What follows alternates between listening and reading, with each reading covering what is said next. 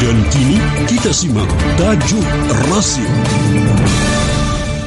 Tajuk Radio Silaturahim edisi Selasa 8 Jumadil Awal 1445 Hijriah bertepatan dengan 21 November 2023. Diberi judul Hentikan Kejahatan Perang Zionis Israel.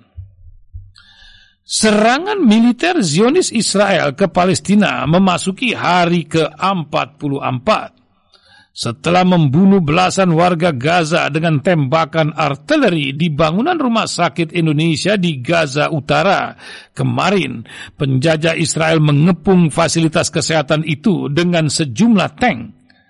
Kantor berita Palestina Wafa mengatakan bahwa rumah sakit yang dibangun dari sumbangan rakyat Indonesia di kota Beit Lahia, timur Laut Gaza, situasinya sangat buruk dan sangat memprihatinkan. Rezim biadab Netanyahu bertubi-tubi mendapat kutukan dan kecaman dari banyak negara, tidak terlepas Indonesia. Menteri Luar Negeri Indonesia Retno Marsudi mengutuk tindakan Israel dan mendesak mitra-mitra Tel Aviv untuk menghentikan kekejamannya. Serangan terhadap rumah sakit Indonesia terjadi sehari setelah Organisasi Kesehatan Dunia mengevakuasi 31 bayi prematur dari rumah sakit Asifa di kota Gaza mereka termasuk di antara lebih dari 250 pasien sakit kritis atau terluka yang terlantar di sana sejak pasukan penjajah Israel memasuki komplek tersebut. Orang berkata bahwa di saat perang, hukum-hukum membisu, Kebisuan hukum-hukum itu berkembang ke suatu pola kebohongan dan propaganda untuk menutupi kebiadaban dalam perang. Kebiadaban itu terjadi tatkala orang tidak memperdulikan lagi hukum-hukum dan tata peristiadatan berperang. Negara Zionis Israel telah mempertontonkan perilaku itu semua ke seluruh dunia. Bukan saja terjadi perang kali ini saja, bahkan kekejian itu dilakukan sejak negara penjajah itu didirikan. Maka sekarang tidak ada negara yang menjadi penjahat perang paling kejam di dunia ini selain Israel. Istilah kejahatan perang digunakan dalam kasus penjajahan Israel terhadap Palestina, Palestina yang tentu saja mengacu kepada kejahatan peperangan namun makna yang meng, ya, makna yang sesungguhnya tidaklah sekedar berkaitan dengan berbagai korban peperangan atau kengerian yang didatangkannya. Ia haruslah dipahami dalam hukum internasional yang memberikan makna khusus dan garis-garis batasnya. Definisi kejahatan perang yang dijumpai dalam Statuta Tribunal Internasional Nuremberg pada tahun 1945 dan Konvensi Jenewa 1949.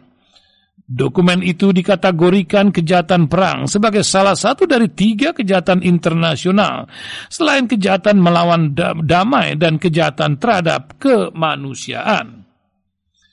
Kejahatan rezim Israel lengkap apalagi kejahatan melawan perdamaian dengan perencanaan, persiapan dan penerusan agresi atau perang yang melawan berbagai persetujuan atau perjanjian internasional.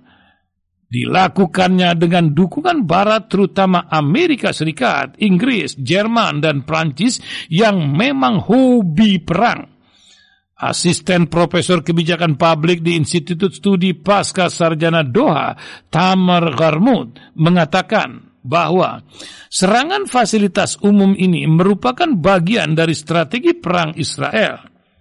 Jadi, apa yang mereka lakukan adalah merampas mata pencarian warga sipil yang terjebak di Gaza Utara jadi mereka menghantam tangki air, menyerang fasilitas sipir, rumah sakit, bahkan sekolah Anroa di mana orang-orang mengungsi. fasilitas umum yang hancur dikutip dari data box Badan Pusat Statistik Palestina PCBC melaporkan sepanjang periode 7 Oktober hingga 16 November 2023 sudah ada ratusan bangunan sekolah Palestina yang hancur Kemudian ada ratusan bangunan kantor pemerintah Palestina yang hancur karena serangan serupa dan 25 rumah sakit mengalami kerusakan. Puluhan rumah ibadah seperti masjid dan gereja pun hancur lebur. Sudah seharusnya negara-negara atau pihak-pihak yang peduli terhadap kemanusiaan menyeret Israel dibawa ke Mahkamah Pidana Internasional, International Criminal Court ICC atas kejahatan perang.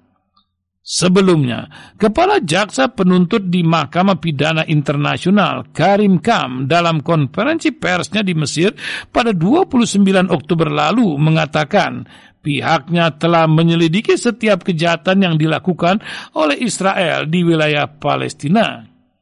Namun, yang menyedihkan, pertemuan puncak gabungan Joint Summit KTT Liga Arab dan KTT OKI yang dilaksanakan di Riyadh pada 11 November lalu hanya menghasilkan beberapa kesepakatan komunike Sekalipun KTT Arab Islam yang dihadiri 57 pemimpin negara itu disifati luar biasa dan diklaim berisi pesan kuat dan keras untuk dunia, nyatanya tidak ada satupun hal yang luar biasa dan atau menampakkan kekuatan real yang bisa mengantarkan Zionis Israel